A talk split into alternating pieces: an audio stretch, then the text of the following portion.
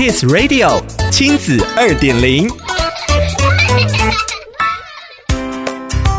收听亲子二点零单元，我是 JoJo。学测的作文要怎么写才能得到高分呢？以今年学测的题目“乐龄出游”为例，除了需要切中要点的说明题目旨意，也要符合具体的考量长者的生理与情感需求，结构严谨、条理分明、文辞精炼的作品，就可以得到最高分的 A 加。但每年的题目不同，我们又能够如何带领孩子在作文写作上更精进呢？今天的亲子二点零，就让我们来聊聊学测的作文要怎么用对方法得满分。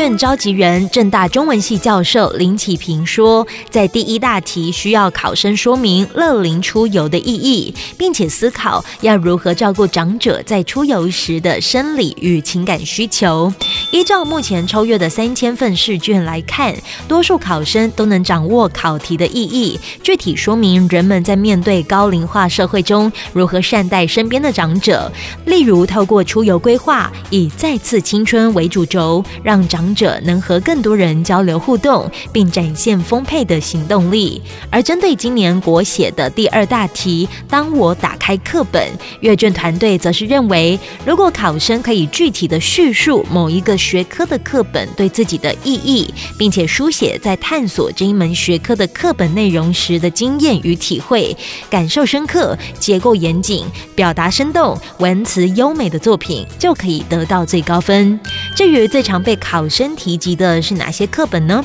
林启平说，最多人写的分别是历史、国文还有地理。无论是从历史课本得到的启示，或是从地理课本中感受到的空间与季节转换的浪漫感受，一直到国文课本中体悟了文字的魅力，甚至也有人描述从数学课本中得到抽象思考，就像是三角函数解题的痛快感，令阅卷老师印象深刻。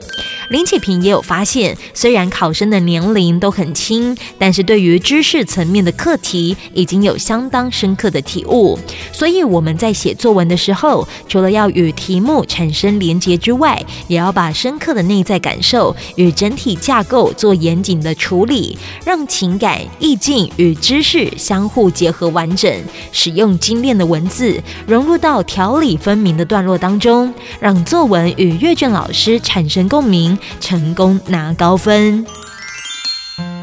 想要了解更多故事内容，请参阅《亲子天下》第一百二十一期封面故事 Less SDGs，培养改变世界的行动者。亲子二点零，我们下次见。